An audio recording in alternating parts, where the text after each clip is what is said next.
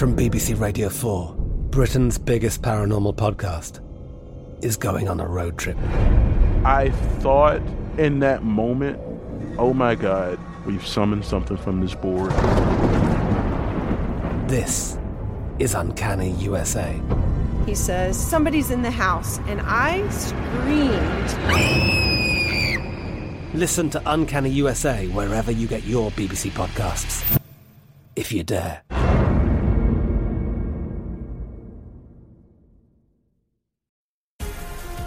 Black Effect presents Family Therapy, and I'm your host, Elliott Connie. Jay is the woman in this dynamic who is currently co parenting two young boys with her former partner, David. David, he is a leader. He just don't want to leave me. But how do you lead a woman? How do you lead in a relationship? Like, what's the blueprint? David, you just asked the most important question. Listen to Family Therapy on the Black Effect Podcast Network, iHeartRadio app, Apple Podcasts, or wherever you get your podcasts. Get emotional with me, Radhi Devlukia, in my new podcast, A Really Good Cry. We're going to be talking with some of my best friends. I didn't know we were going to go there on this. People that I admire. When we say listen to your body, really tune into exactly. what's going on. Authors of books that have changed my life. Now you're talking about sympathy, which is different than empathy, yeah. right? Never forget, it's okay to cry as long as you make it a really good one. Listen to A Really Good Cry with Radhi Devlukia on the iHeartRadio app, Apple Podcasts, or wherever you get your podcasts. Finding the right news podcast can feel like dating. It seems promising until you start listening. When you hit play on Post Reports, you'll get fascinating conversations and sometimes a little fun too. I'm Martine Powers. And I'm Elahe Izadi. Martine and I are the hosts of Post Reports. The show comes out every weekday from the Washington Post. You can follow and listen to Post Reports wherever you get your podcasts. It'll be a match, I promise. Tossed Popcorn is a production of iHeartRadio.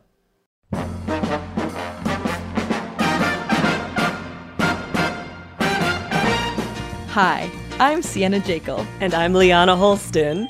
And welcome to Tossed Popcorn, the podcast where two idiots watch every film on the AFI's 100 Greatest American Movies of All Time, the very slightly less racist 10th Anniversary Edition. This podcast is a safe space for people who don't know anything about movies. Today, we're watching 2001 A Space Odyssey. Al? Al? Al? Al? Number 15 on the AFI list. Warning, there will be spoilers about this out of this world film. Any content warning? Like, it sucks. Wait, this is great. I have a new segment that I want us to try. The segment I want to try is called What I Think You Thought. she is bouncing up and down. Wait, like what what we thought that they would think of this Sienna, here is what I think you thought about 2001 A Space Odyssey. Okay. I think you were probably confused and maybe angry about it, but I also think you maybe loved the visuals so you weren't that mad overall. I also could see you enjoying it as art. And then I'm curious if you spotted the unnecessary boobs. That's what I think you thought. Okay, I'm gonna cry. Oh my god. she knows me so well. oh my god, you are crying. oh no. The only thing you got wrong was that I um I did not like it overall. Okay, this is a great question. I wish I could have been uh, more prepared for it. But at the beginning, the stuff that was really boring to me, I wondered if you would like it because it was almost like war. it was sort of like international relations and uh Wait, the monkeys? No, no, not that early on. Oh. And then the part that I actually like I have no idea how you're going to feel and mm. this I was wondering this exact thing was the ending. Mm-hmm. okay, perfect. Well, now let's hear what we originally, before watching the film, thought it would be about in our okay. predictions segment. Okay. First, let's do Liana. Okay. Good morning, Sienna. It's Liana. I'm about to watch 2001 A Space Odyssey. I, all week, have been telling people I freaking hate this movie, and then just last night I realized I was talking about Close Encounters of the Third Kind. This one I don't think I've seen, but I know there's like a computer in it who's like, I can feel my mind going, Dave? I don't think it's gonna be good. I hate when men go to space. And then apparently there's a bunch of monkeys too. All right, love you, bye. I'm already so excited because um, the only thing I thought I knew about this movie came from you, which is you talked about how he piles up the mashed potatoes. and so the whole time I was like, when are there gonna be mashed potatoes? I, I can only apologize for gaslighting you into thinking there would be potatoes. Uh. no, it was so funny. And then you'll kind of find them like I sort of saw some potatoes sometimes. 2001 through the potato lens. All right, Sienna, let's hear your prediction. Hello, Liana. I'm about to watch 2001 A Space Odyssey quite soon. Oh. I can see here on my TV screen that it is 2 hours and 25 minutes young. And I'm guessing it's about space Yeah. based on context clues. Smart. Also, I'm predicting that this movie goes.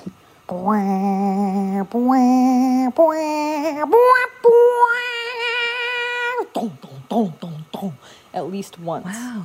Also, I'm watching this movie at my brother's apartment, and he set it up for me downstairs, and there's just one chair, like five feet in front of this little monitor that I'm going to be watching it on in the basement. And something just feels like an eerie omen. It feels like some sort of foreshadowing. I hope I get to hear somebody go, We come in peace.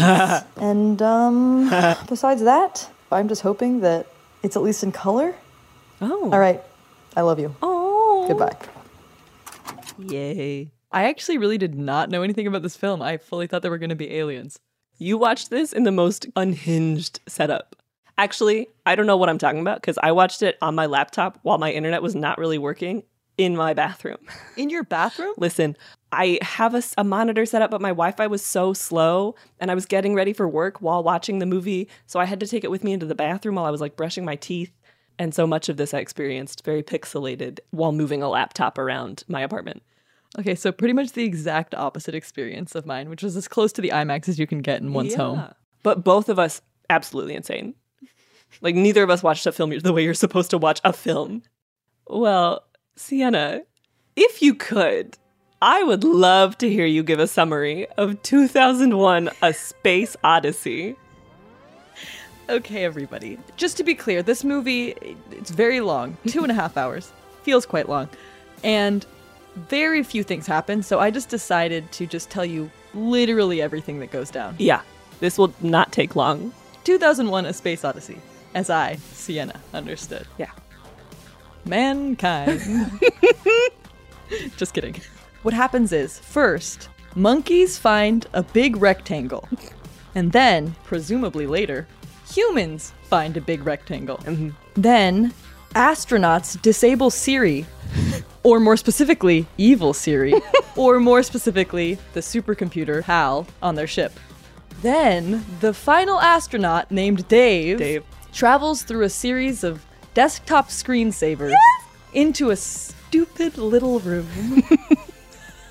a dumb, stupid, little, decorative, cold room. The worst room I've ever seen, I would say. That made me just want to blow my top.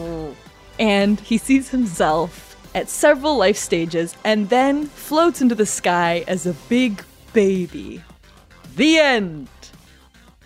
What does it mean? Nothing.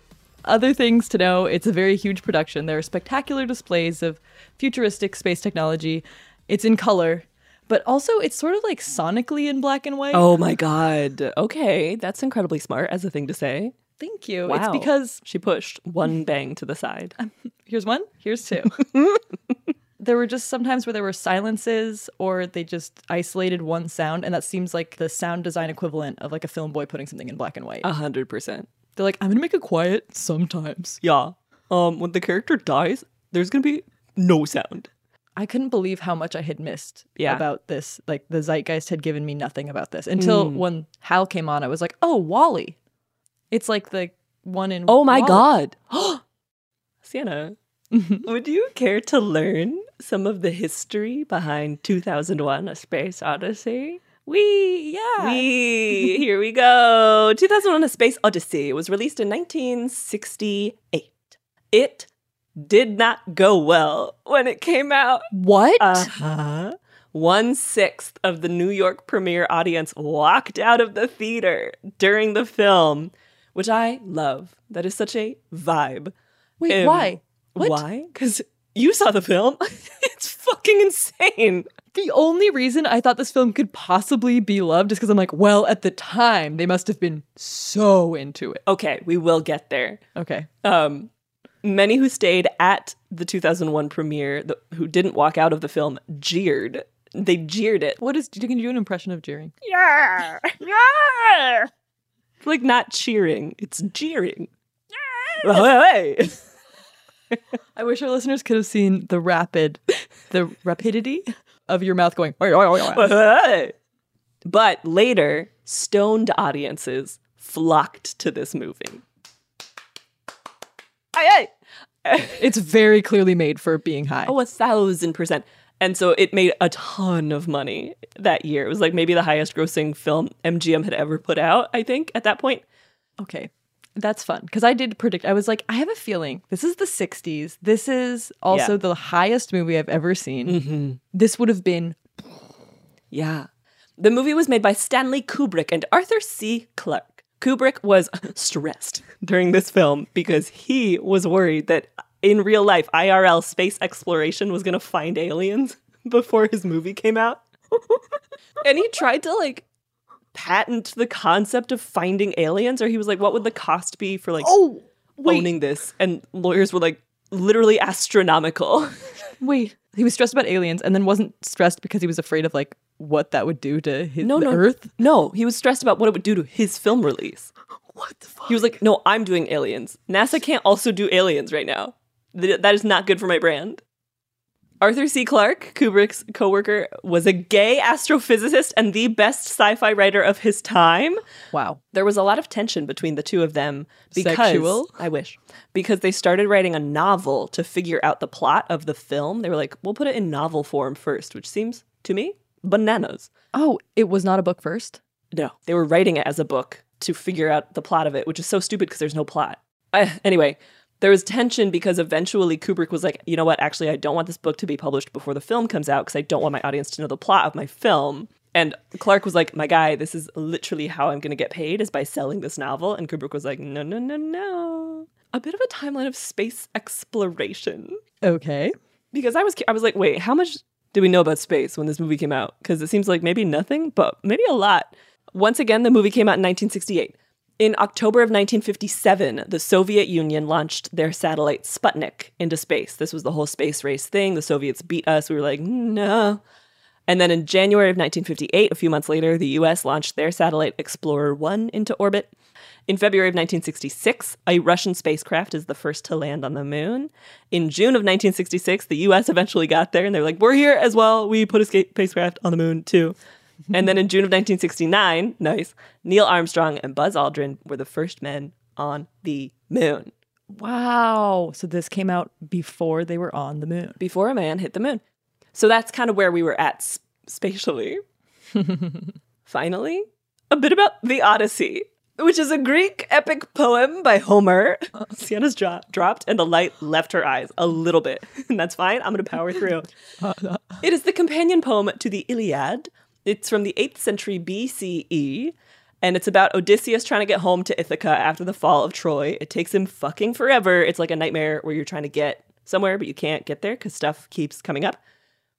And the way that it's related is Kubrick said of his film's title, quote, it occurred to us that for the Greeks, the vast stretches of the sea must have had the same sort of mystery and remoteness that space has for our generation. Space. Space science. Science. Thank you so much for that. You're welcome. Can I ask you, do you care about space? Oh, Liana, Liana, Liana. No. Yeah, I don't care about space. I think we've talked about this offline before. Offline. I have more to say about that once we go to phone oh, notes. Oh, yeah. This is our segment, Phone Notes, where we talk about the notes that we took on our phones while watching this film as we watched it separate from one another. All of my notes were just sort of my brain lashing out, trying to process what I was seeing. Yes. I'll give um, a quick timeline of the film. It starts in prehistory and it says the dawn of man. Then it jumps, it's basically three thirds of a film, which is to say, a film. It jumps from the dawn of man to, does it give the year? I guess 2001. One has to assume. And then it cuts to 18 months later for the third part of it. Sienna looks so confused. Normally she'll like nod along and be like, I also watched this. I am not getting that at all from you. I'm sorry. Wait, when did they say 18 months had passed? Oh my gosh. Okay, this is right after the men take a selfie with the obelisk or the mm-hmm. monolith, and then it starts screaming. And then they say 18 months later. And I was like, huh? It's like a series of short stories almost. It is. Let's go to monkeys. Let's start with the monkeys. In the beginning. There's a little Bible reference for you, Sienna. Thank you. These monkeys, they are hanging out. They're eating berries. It's also, I wrote, I was like, this is not a movie. This is a slideshow. I thought at first it was going to be just this, and I was like, okay, I get it. This is the first like March of the Penguins, right? You thought it was a documentary? Yeah, I thought it was going to be sort of like a nature, and I'm like, okay, this is a high movie for high people. But you knew those were people in monkey suits, right? I did know that because I hated that. Mm-hmm, mm-hmm, mm-hmm. I also learned from the reading. I didn't get anything from this movie. I didn't understand the purpose of this monolith. I was like, they surely they will explain it at the end, and this will all have been worth my time. No, but in the reading of it, they were like, the monolith apparently appears to each section of history where like an evolution happens. Did you know this? I was talking to my roommate about this, and she took a class that my brother also took actually at Stanford about this, and they did talk about that. That it's like, oh, each time it shows up, it's making humankind evolve again. Mm-hmm. And I'm like, okay, now knowing that, that's actually that's not true. Right. That's no, and that's the that's thing. a lie. It makes it no. It doesn't explain the movie at all. It only explains why the monkeys switch from eating berries to eating raw tapir, tapir meat. That's what happened. I thought I was just the only thing I remember them doing was hitting a bone with bone. See, that's where I was like, what the fuck? But in my reading, they were like the monolith evolves them to the point that they like learn how to use tools. Tools. And I- they, they learn murder, I guess. Even Dum Dum Me got that, but I, the fact that it Oh. was attached to no, no, not about the obelisk though, or the the monolith. The fact that the monolith inspired that at all is like what? Yeah. I also really knew more about the monolith from Charlie and the Chocolate Factory when Mike Teavee is going through a bunch of different TVs and the Wonka bar appears as the monolith in 2001. So there's a bunch of monkeys hopping around the Wonka bar. Oh my gosh! I was like, why do I recognize this? I feel like this was like memed somewhere. Not only that, but I also thought about Willy Wonka and the Chocolate Factory so many times throughout this movie. Wow. That's interesting. Okay, also, mm-hmm. The very first don don don don don don don don don don don. The, the last part's the only part I ever get right. Just want you to know she maintained eye contact with me for all of that. That is the very first second of the movie, and that happens, and I'm like, why do I feel like that could have been it? Like Mhm. we're about to see this whole movie, but I have a feeling that they could have just wrapped it up with that. The music was the best part of it.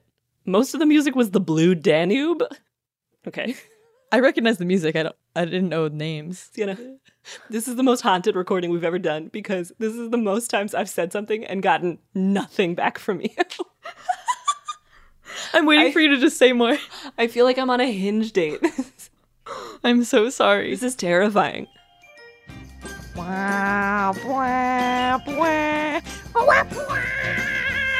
We gotta read some ads. From BBC Radio 4, Britain's biggest paranormal podcast is going on a road trip. I thought in that moment, oh my God, we've summoned something from this board. This is Uncanny USA. He says, Somebody's in the house. And I screamed. Listen to Uncanny USA wherever you get your BBC podcasts. If you dare.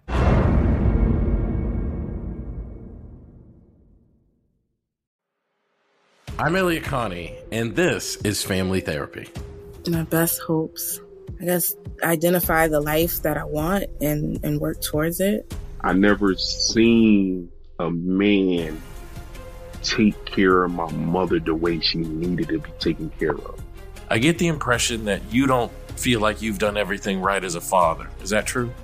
That's true. And I'm not offended by that. Thank you for, for going through those things and thank you for overcoming them. Wow. Thank God for deliverance.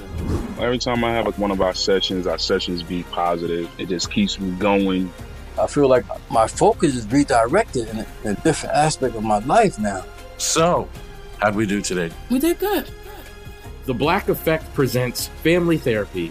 Listen now on the Black Effect Podcast Network, iHeartRadio app, Apple Podcasts, or wherever you get your podcasts. started talking about this incident. Drugs and uh, officials cover up. you couldn't believe it. From iHeart Podcasts. It's like the police knew who he was before they got here. A story about money, power, and corruption. The medical school dean at USC was leading a secret double life. She's breathing right now? Yes, she's absolutely breathing. I'm a doctor, actually. There's no way that that guy's a doctor. I'm Paul Pringle, and I'm an investigative reporter for the LA Times. This is the story of an investigation that starts in a hotel room in Pasadena, California, and reaches all the way to the top of two of the most powerful institutions in the city of Los Angeles. When people fall in line, they fall in line. Looking back, I realized, oh, everyone knew. This is Fallen Angels, a story of California corruption. We're always going to have predators. It's the good people who stand by and do nothing that allow them to flourish. Listen to Fallen Angels, a story of California corruption on the iHeartRadio app, Apple Podcast, or wherever you get your podcasts.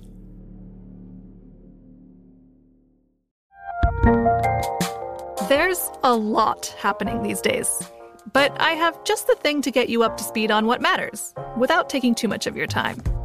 The Seven from the Washington Post is a podcast that gives you the seven most important and interesting stories, and we always try to save room for something fun. You get it all in about seven minutes or less.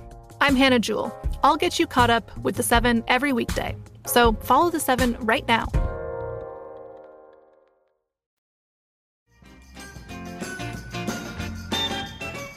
Um, and then when I got to the space stuff, I was like, this is reductive and binary for me to say, but it was just like the dance of the boys. it was like all wheels, no eyes. They're just showing the curves of the space station. The music is playing as it's like, think about how deep and dark and big space is. And I'm like, no, I don't want to. I actually, I good. I'm good. I good. I'm good on that. I wonder if men like space because it's the only place where they can't take up all of the space because it's the only thing that they recognize to be infinite. They're like, wait, that's so big and empty. I, I can't bone that. but I will try. so this movie, I think, can be classified as dumb fucking art. Yes. Um, 1000%. I was thinking that while watching it. This is another thing that a guy made, and then is everybody's like, oh, Mm-hmm. so good because he, you know, made it silent sometimes or whatever. Um, what I will give this movie that I would not give to, say, Raging Bull. Raging Bull. The thing about this one is, at least this one tried.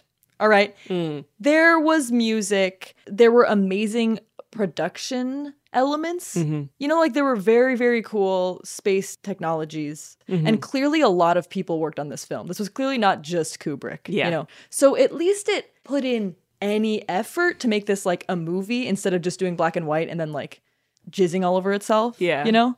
Yeah. But unfortunately, it's an unwatchable film. It's First of all, 2258 is the first time any humans speak. Yeah. Just to be clear. And That's right above that, five minutes before I had to take a nap. right before that, I wrote in all caps, this absolutely sucks. Did you know about the monkeys before the movie? No, Oh, wow. I didn't. That must have been shocking. I was I, I was so shocked for so much of this film. Because it's also these days, if you were to hear, like, oh, it's called a space odyssey, it'd be like, oh, it's probably Guardians of the Galaxy, like people bopping around with a bunch of kooky characters and costumes in space. And then you're hit with the dawn of man and a monkey hitting the shit out of another monkey. Also, can we talk about how much that tapir bounced. Tell me more. It's like intercut with the monkey learning how to use tools and figuring out how to do murder. Oh, it And boing a- boing bounced. Yeah. Why is it bouncing? I don't know. Also, I was like, were they trying to do that to imply that it was getting murdered without showing violence? But like, bouncing a tapir down a hill is violence against that tapir. I don't think that was an okay creature by the end of that sequence. Yeah, I need to be clear about something real quick because I don't want to just say like, "Oh, this movie sucks." Or blah, blah. the reason that this movie was so unpleasant or why it made me so freaking mad Mm. is because it didn't make any sense. No, like that. It's a perfect example. Why is a tapir falling down at the same time as that's intercut with a monkey smacking things around? They, uh, what? I'm gonna say something that people are not gonna like. Okay, this movie was lazy storytelling. It was a very, very, very lazy movie. So lazy. Oh, I. The first thing I wrote down, honestly, I think before the movie even started, was thinking the world will automatically be better in 2001 without you doing any work is such a male thing. I also read when they showed the future. uh, that's one thing that this movie does is like show the future a lot, what they imagine the future would be like. At Yeah. the time. I'm just like, lol, at how whenever they showed the future in like the mid century or later, they never pictured other groups having more rights. like it's still It's all white just, like men in a different, more expensive location. Yeah, I'm like, wow, so the women are still serving everybody, and there's literally no people of color Uh-uh. anywhere. No. Like, not even when there's all these different countries coming around here. They're all white countries. I it's know. like you can't picture anyone else. No, that's not how you see progress happening. this is the 60s. it should be happening. They were like, in 2001, women will still have nothing to do. Men will still be bad fathers. Do you remember when the guy was like, sorry, sweetie, I can't come home for your birthday. I'm on the moon. Yeah, and then the girl's like, I want a phone for my birthday. Which I was like, okay, predicting the future. All right, we'll give them that one. But the thing with this movie that really pissed me off was that they don't explain it. And Kubrick afterwards was like, I'm not going to explain what this means to me. Like, you figure it out. And that, I'm like, no, no. You're you you just tell us now. You explain why there's a fucking monolith and why it's floating through some guitar hero ass visuals to turn a man into a fetus. How dare it? How dare this film? And it's like, I don't have time to interpret this. I have a full time job. Like, I had to leave this movie and go to an office. You can't do this in film. People have to get on with their damn days. Okay, so then those guys, the bad dad discovers the other monolith on a on the moon. Yeah, okay, this bad dad, his name is like Dr. Floyd, and he goes to, I guess, the moon and gives a speech, and he's like, hey, everyone. Oh, but before that, he, he has like a very cryptic meeting with a man in a space hotel, and he's like, no, nothing's wrong up there. But the man is like, we literally haven't heard from these people in 10 days. And the guy's like, I'm actually not at liberty to discuss. Then he goes and gives the speech on the moon to the people who they nobody's heard from, and he's like, we have to keep it a secret. But like, what are they keeping a secret? The epidemic on Clavius?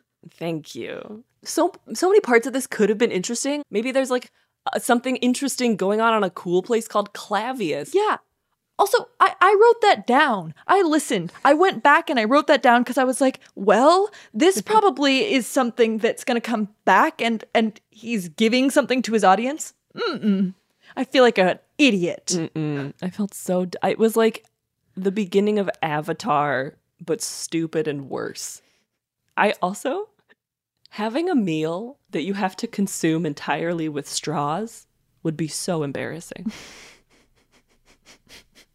like I cannot imagine being a professional man and then being like, now off I go to sip my entree. That's where I thought the mashed potatoes might come in. I am so sorry again. Can we talk about when the soundtrack just became Windy Men? Okay, so first of all, we need to say we transition away from the first part with the bad dad. That was just a lot of show and space technology and stuff like that. Yeah. Kind of cute. All right. Eh. The Windy Men is when they go see the monolith with the bad dad who's on the moon for his daughter's birthday. And then all the guys take a selfie with it. But as they're approaching the monolith, the soundtrack is exclusively like a bunch of dudes going, Wait, you know when they were going,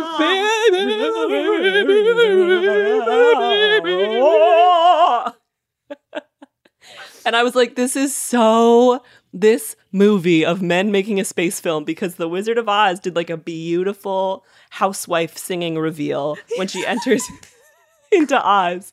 And this was the, the polar opposite. It was such a worse version of it. And I was like, this is why I hate when men make films. Because that's how it feels the whole time. It's just windy men being loud. I was laughing a lot at that part actually. I was like, what is happening? okay, I'd like to move to the Space Boys because this is the first time I actually sort of tuned into the movie. Before that, it was an, it was absolute hell for me. Yeah. And all I all I wrote was like, what? It, it feels like something that would play on the wall of a, sta- a space museum. I I was thinking about this. I actually thought a good use for this movie would be to play be playing at like the back of a club or something so that Mhm. when your friend starts making out with somebody then you can look up at the the wall and have something to look at. Thank you. But this is the first time that there are like more people who talk to each other. Yeah. And now that there's people talking to each other, even though it was mostly talking to the supercomputer. Yes, the spooky red eye, who we do not meet until minute 54. Oh man. Um, also, there's some fun space technology. Again, there's sort of a Spy Kids sort of the food co- comes Yeah. out all hot, and I also aesthetically it really kicked up a notch here too.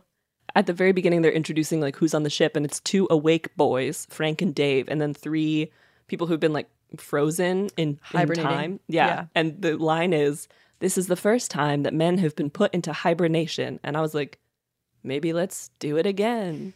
So there's uh, Hal, the supercomputer, who they're trusting. He's the one who's like the Siri for their ship, basically. I'm first sorry, of all, Dave. I'm afraid I can't do that. First of all, there's Dave. He is introduced running a big old jog around this hamster wheel of a space station situation. He's also punching What while is he, he training for? Why is he punching the air while jogging in these teeny tiny white shorts? We'll hear about this in my badges section. Uh, mine too. okay, this might be off the record, but I did write okay. An anti-gravity punching jog, semicolon. I am horny though. Yeah, it, it, it works for some reason. I felt aggressed during this film. First of all, by two good butts being presented to me that I cannot access. And then second, Dave can fucking draw. I wanted to talk about this drawing with you. I was so mad. Why Okay. can everyone draw, but I cannot? Did I miss a meeting? So basically, the supercomputer is like, Dave, I see you've been drawing. And Dave's like, Yeah, yeah, you want to look at my drawings? And then he goes through and he goes, Here's my friend sleeping. Um, here's my friend sleeping. Um, here's my friend sleeping. And here's my other friend sleeping. they're all the same picture from different angles because there's only one thing to draw. But they're all really good. No, they are really good. Yeah. Also, Hal wants to bone Dave. That's definitely why he got rid of Frank. Yeah. Okay, we have to talk about getting rid of Frank. The the comedy peak of the movie. is Two idiots try to do space espionage and it doesn't work because the robot is way smarter than them. And then Frank goes out to like fix the thing. It doesn't matter. But Dave is inside the ship and he sees in silence a teeny tiny man twirling through the galaxy. completely untethered, which is how I felt for this entire film. And then Dave goes out to get him in his little pod with his claws. The and he claws. grabs on to Frank and comes back. And then Hal is like, I'm afraid I can't open the doors for you, Dave. So then Dave's like, okay, fine. I'll open through the emergency hatch. And then Dave has to soft launch Frank into space. and it was so funny. It was very silly. And the silence, too, sort of just highlights him going like, whoa. Ah. It was so stupid. Also, we have to mention that there like, that is also sandwiched by scenes of just. I could sum up this film in two word chunks, which are music continues, breathing heavily. That's like most of the second half of the film. And so much breathing. It was the original ASMR moment for about 15 full minutes as he goes to check on a thing. And then the result is that he's like, yeah, there was nothing wrong. and those are like, I get that that's cool, but you gotta admit, Kubrick, like, you could have cut it down. Here's what I would like to say to this movie is just, all right, we're good. We got it. We're good. All right. Thank you. did it. You did it. That was great. We got it. We get it. Good effort, Stan. Space. I get it. Yeah. I also I knew the robot was evil, so there wasn't any suspense. He was immediately evil also. Yeah. I also am gonna say, Dave did not seem to care that he had to soft launch Frank into deep space. These m- characters in movies aren't sad. Was part of the Hayes codes like men cannot exhibit emotion? Honestly, that's very possible. I would believe that. What did you think of They the scene? Z J Z. That scene? Yeah. I do remember being pretty high on the aesthetics at this time. Hmm. So they're turning off Hal, and Hal starts forgetting his programming, and then he sings a song. Yeah. I don't know. I thought it was stupid. He like devolves, I think is the premise of it. But we, the thing is, okay, I, the movie with Hal had been like 30 minutes long. Uh-huh. It wasn't the movie, it wasn't Yeah. the whole movie. I wasn't attached to anybody here because it's like a, a vignette within the Mhm. entire film. So Mhm. it hadn't been a big buildup. I would have loved if this movie had only been Hal and the astronauts. That would have been a really cool movie. I don't know why they didn't do that. why didn't they do that? I know. She's looking at me like I have the answers. Liana, hello. Babe, I don't know what to tell you. I think it's because they just let men make kind of anything in the past, and they're like, sure. I can feel my mind going, Dave, to get a snack. We'll be right back. I'm Katya Adler, host of The Global Story. Over the last 25 years, I've covered conflicts in the Middle East, political and economic crises in Europe, drug cartels in Mexico. Now I'm covering the stories behind the news all over the world in conversation with those who break it. Join me Monday to Friday to find out what's happening, why, and what it all means. Follow The Global Story from the BBC wherever you listen to podcasts.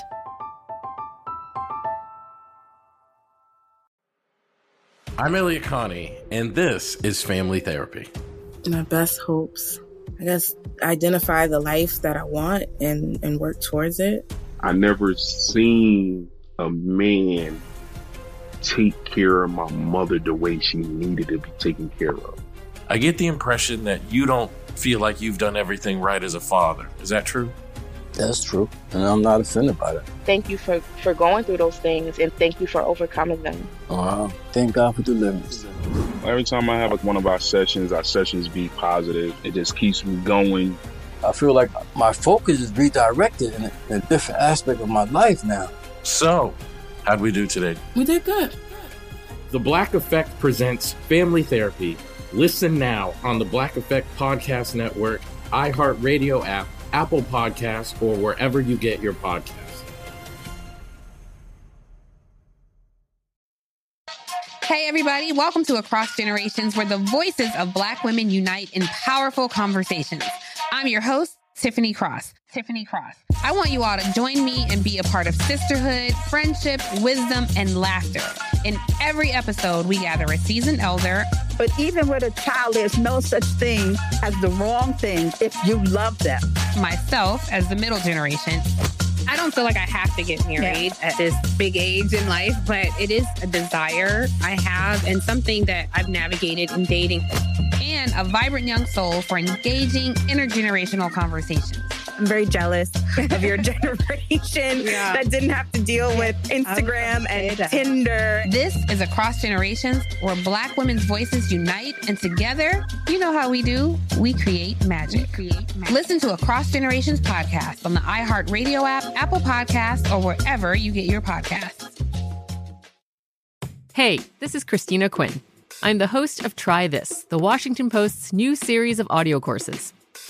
The idea behind Try This is to become better functioning humans without having to comb the internet for countless hours.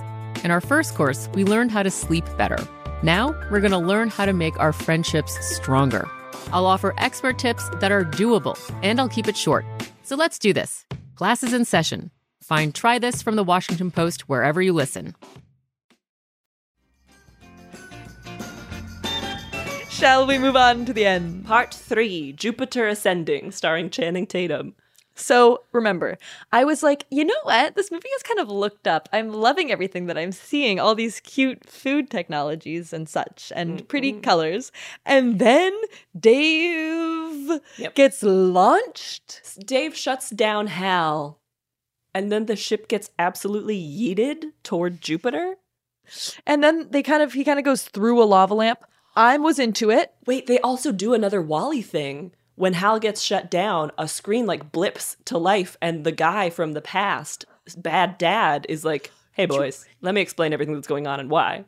I, g- I get why they made WALL-E because they're like, how could we make this movie actually good? Oh my god. He gets launched through this world of color. Again, I was into it, though it was very long. It would be really fun high. It really would. Here's what I thought. As I was watching that, the, the colorful lava lamp time, I was like, if this movie just ends right now, I'm going to be annoyed because Yeah. this doesn't make any sense. Little, Little- did you know, it was gonna get way worse. Liana, I, I feel like just take it away. Okay, yes. So Dave plays Guitar Hero for 20 minutes and then arrives at Versailles. It's like Versailles meets the portal. If anybody plays Portal, the room that you wake up in that's like a cold, blank white room with ornate decorated furniture. It's so. What the fuck? It's so stupid. It's so unbelievably like incomprehensible. Also, this is why you shouldn't cast only white men in your films. Is they were trying to say that like, oh my gosh, Dave aged by getting to Jupiter because he's like an older man in the suit. But I just thought that that was the bad dad from earlier in the film. Literally everybody looked the same. I kept confusing them also. I had no idea. So Dave gets to this room and his pod is in there too. Yeah. Huge pod next to his bed. And then all of a sudden he's on the other side of the room and then the pod is gone. And I'm like, oh God damn it. Is Yeah. this gonna get abstract? Yeah.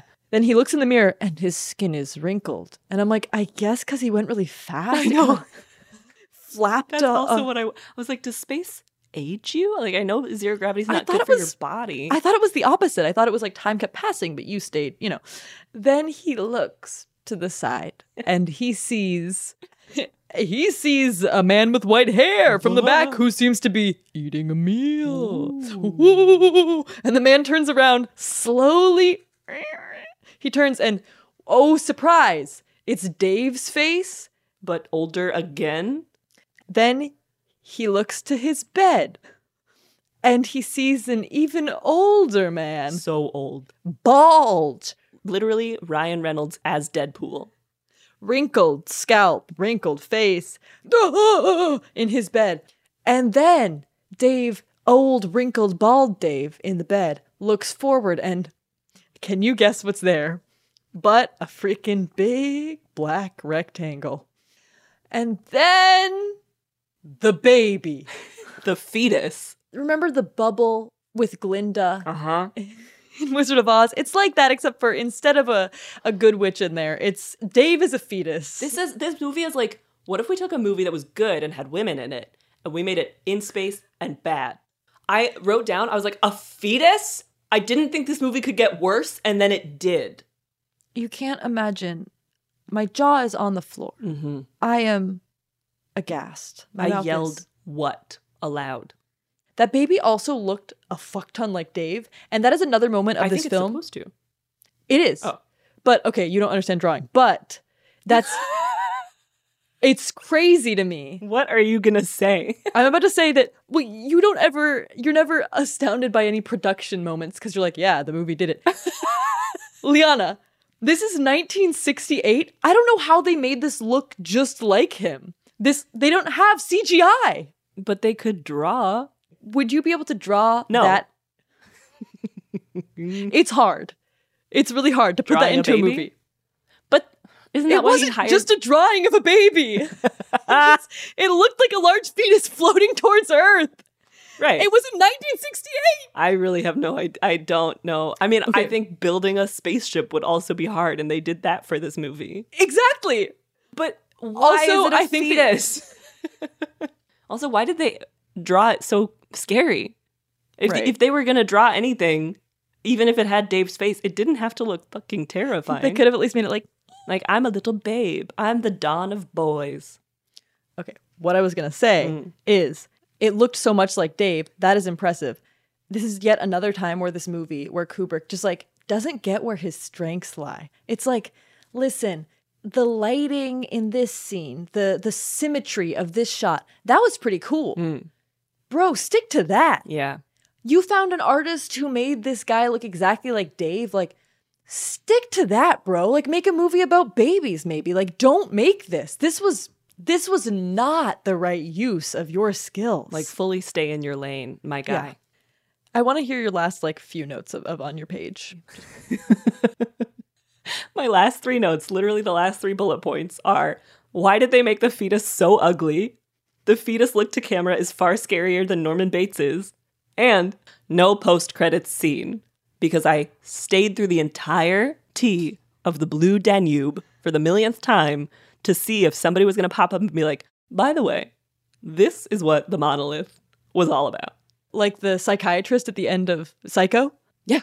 When a guy comes out and says, All right, I'm going to explain to you everything that went down. The author couldn't figure out a better way to wrap this all up. So now I'm here. Honestly, I would have been grateful for it this time. Like, even at the end of Citizen Kane, they show you what Rosebud is. This is like if Citizen Kane happened, and then by the end, we were like, wait, what the fuck was Rosebud? even though it was a stupid sled, at least they told us. It's true. That was actually a real upside of that film, is that there was an answer to their whole The bar is riddle. on the floor. Did you spot the unnecessary boobs? No, I wanted to know uh, what you meant. I am not 100% certain they were actually in the film. but when I was reading about the movie, doing my research for the historical context, I read about this exhibit that they did at the Smithsonian where they did an exact replica of the room at the end of the movie with the glowing floor and the stupid period piece furniture. And one of the paintings on the wall was a naked woman. I do remember this. There were paintings. Yeah. they really sneak it in there. Even in a space film with only men and a horny robot. It was space. That is one thing I was giving this film credit for too. Yeah. Is I was like, when you put them in space, then they can't, can't have sex with a teenage girl. That's true. Because they're away from everybody else. It's kind of the place for them to be, is like far away. Yeah. But even so, they managed to bring it back. They didn't. How could they bring a boob into this film? I know. They're in space. There are no boobs in space. In space, no one can bring a boob. Except for I really was like, boobs. no, you're so right. Because every space movie, you're like, literally, the definition of being in space is you can't have like skin exposed to space, or you'll like turn into a rock or whatever. but they they wouldn't explain a single damn thing about the plot, and yet they found a way to put boobs in space. One small step for man, two boobs for men. okay, my final notes are I was having a great time and now I'm confused. The end of this meant nothing at all. Yeah. And then finally, if William Shatner comes back as a big baby, I'm going to be so mad. And we have a topical joke from Sienna. As you know, William Shatner recently went to space as the oldest man to do it. I hope he does. Oh, me oh my. Shall we move on? Yes, let's move on. This segment is called Badges and Trages, where we award badges for things we think the film did well, and trages for parts of the film that were stupid and bad and boring and long and silent and stupid and bad. Liana, would you like to give me some Yes, I will rally through mine quickly. I got a badge for this hot pink furniture. This hot pink bubble furniture, no less. Yes. This is when they're at the space station hotel and he's like, Sorry, darling, I'm on the moon. Happy seventh birthday. And everybody's sitting on this fun ass bubble furniture that looks like the balloon dogs, but if they were chairs. Wait, that was your first badge? Yeah. That was my first oh badge. Oh my god. Okay, my second badge is a badge for a good butt in teeny tiny white shorts. And then later a badge for we saw two good butts. The more that are on screen at a time, the happier Liana becomes. And then my last badge, I didn't have many, but my last one was a badge for a very luxe robe. This is when Dave is in his like third iteration of his own self and he's eating his meal and then he goes to check on if other Dave was like breathing at him and he's wearing this gorgeous like velveteen robe And I just love a robe moment because I don't have like a good robe right now. And that's something I want in my life. But they're so, they take up so much space and they're expensive. And if you get the wrong one, you're like too sweaty in it. So this looked like a very ideal robe. Some badges from me. I also started with freaky future chairs, bubble furniture, as you said. Apparently, that influenced real furniture after this film. Th- from this very film? Wow. Yeah. Monochrome suits of the same style. All the men in this future hotel you were talking about, the bad dad was wearing a gray suit with sort of a little bolo tie moment up Yeah. at the top. And then the other guy. To show he was American. Yeah, well, actually, the other guy who was Russian was wearing the same exact thing, but it was brown. A badge for some fun technology, mostly food related. Mm. A badge for visible panty lines. One of the stewardesses at one point, she's wearing white pants, and there was some slight visible panty lineage, and I support that. For some reason, that's like peak feminism to me Yeah. for myself. Yeah. I'm like, yes, deal with it. A badge for incredibly square sandwiches. Mid century America did sandwiches like nobody's business. It was Sandwiches perfectly square. milk, baby. This was like a platonic sandwich, all right angles. Platonic sandwich. Badge for little shorts. Badge for general aesthetics, pretty colors, symmetry, etc. Yeah. And badge for I get it. They at least put some work in. Mm. But Yeah. dot dot dot. Trages. Yes. Okay, I got a trage for slapping a tapir in the face. A monkey slaps a tapir in the face. it's crazy. A trage for genuinely scary gorilla costumes. A trage for having to watch a child act. I will never enjoy that on screen. I hated that very much. A trage for are we going to talk about the monkeys ever again? This I wrote down when they were talking about the hibernating doctors dying or when Hal was killing off the dog. I was like, wait a second. This movie started with monkeys. Where did they go? And then finally, a trage for an ugly fetus staring directly at me. That is not anything I've ever wanted or will ever want. I don't think anybody wants that. A fetus to make eye contact with you?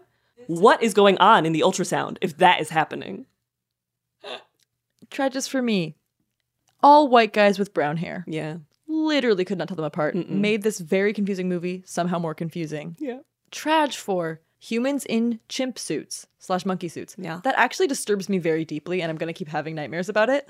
Okay, and finally, stupid, stupid, stupid ending. Mm-hmm. I can't with a stupid ending. No patience for it. Okay, Liana. Mm, yes. Actually, okay, listeners. Next up is a segment called How to Pretend You've Seen This Film. This is something we'll give to you because I know that when Stanley comes up to you at the library, when you're just trying to enjoy your World War One biography, and Stanley comes up, he taps you on the shoulder and he goes, Look out there. That's the sky.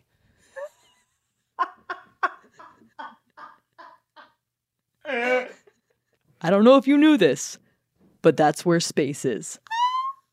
And if there's one thing I love as much as I love space, it's the movie 2001 A Space Odyssey. Mm. Yeah. Have you seen it? These are some things that you can say to Stanley to get him to shh. Stanley, I'm a little bit British, and yes, of course, I've seen that film. I just, I love any film that starts with a sequence called The Dawn of Man, and you get to see someone get quite literally boned to death. Stanley, the rectangular monolith in this film represents not only the four corners of a rectangle, but the four corners of mankind. Corner one, young yet wrinkly. Corner two, eating dinner. Corner three, bald in bed. And corner four, a fetus.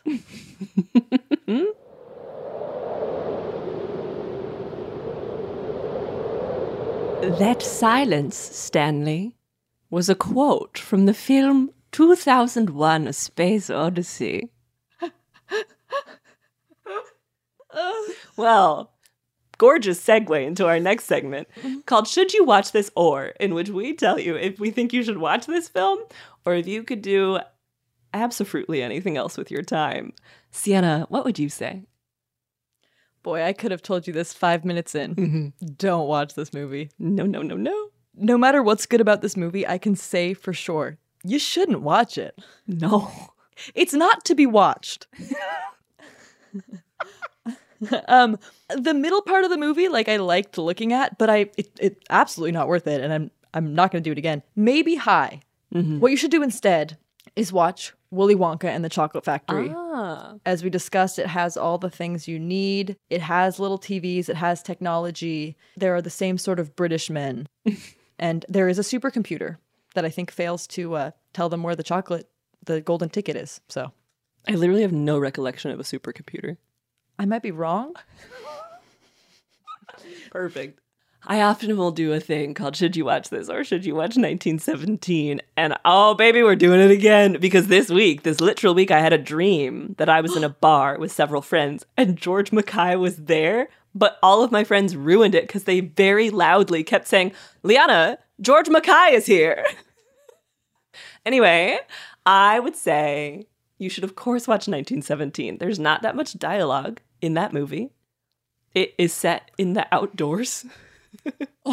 There's two boys spending time together, coming up against an evil force, which is a German in a plane. His friend dies. His friend dies. The partner But they actually do acting in 1917. There's not necessarily a good butt, but there is a good calf. Because Mark Strong appears calf first in 1917. That is the only thing you see of him for a while, and it's good. Also, he sails down the river just like he sails down the sort of beautiful. Oh my god! Oh my god! Psychedelic lava river. Oh, shoot, Liana, how would you rate this film? How would I rate this film? I'm going to give this one sippable meal out of five. Margot. And I would give it one because I wasn't like angry the whole time I was watching it. The parts that were psychedelic and whatever, I was like, all right. Like we have better photos of space now, so I don't really like care, but at least you're not like killing a woman. I felt that way a lot about this movie. At least no women got like killed or like assaulted. Yeah. Um, How about you, Sienna? I'm gonna give this movie 0.6 space pod claws out of five. Yeah. And that's because I really liked the middle a lot. Like I remember feeling good, but that's such a distant memory because everything I hated, I hated so much. Yeah. I was so confused. It actually has been bringing me to tears. Oh. no, I'm not sad. Tears of anger. Yeah. Yeah.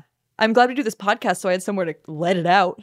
But uh it had to rank low for me. I was I was not pleased. I was very mad.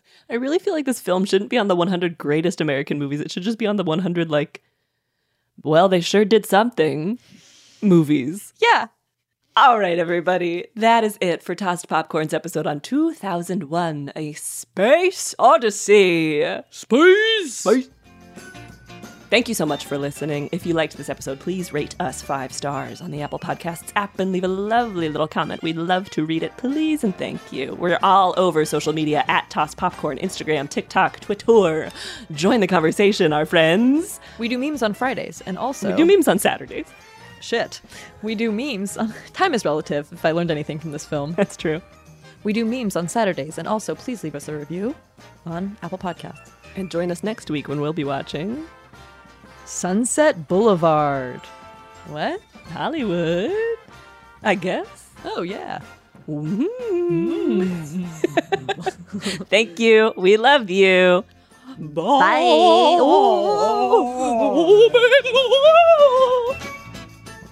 You can find us on Instagram as at Sienna Jekyll and at Liana Holston. Please check the description for the spelling of our dumb names. We put out episodes every Tuesday, so make sure to subscribe so that you don't miss an episode. See you next week on Tossed Popcorn. For more podcasts from iHeartRadio, check the iHeartRadio app.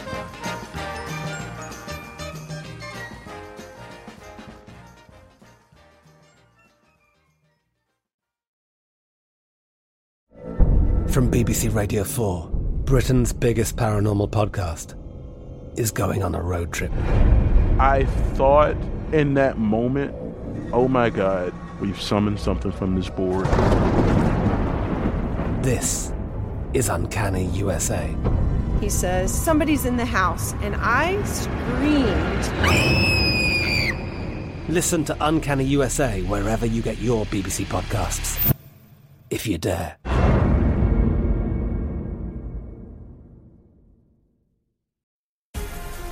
Black Effect presents Family Therapy, and I'm your host, Elliott Connie. Jay is the woman in this dynamic who is currently co parenting two young boys with her former partner, David. David, he is a leader. He just don't want to leave me. But how do you lead a woman? How do you lead in a relationship? Like, what's the blueprint? David, you just asked the most important question. Listen to Family Therapy on the Black Effect Podcast Network, iHeartRadio app, Apple Podcasts, or wherever you get your podcasts. Get emotional with me, Radhi Devlukia, in my new podcast, A Really Good Cry. We're going to be talking with some of my best friends. I didn't know we were going to go there on I'm this. gonna go there on this because People that I admire. When we say listen to your body, really tune in to what's going on. Authors of books that have changed my life. Now you're talking about sympathy, which is different than empathy, Yeah. right? Never forget, it's okay to cry as long as you make it a really good one. Listen to A Really Good Cry with Radhi Devlukia on the iHeartRadio app, Apple Podcasts, or wherever you get your podcasts. I used to have so many men. How this beguiling woman in her 50s She looked like a million bucks. scams a bunch of famous athletes out of untold fortunes. Nearly $10 million was all gone. It's just unbelievable. Hide your money in your old rich man because she is on the prowl. Listen to Queen of the Con, Season 5, The Athlete Whisperer, on the iHeartRadio app, Apple Podcasts, or wherever you get your podcasts.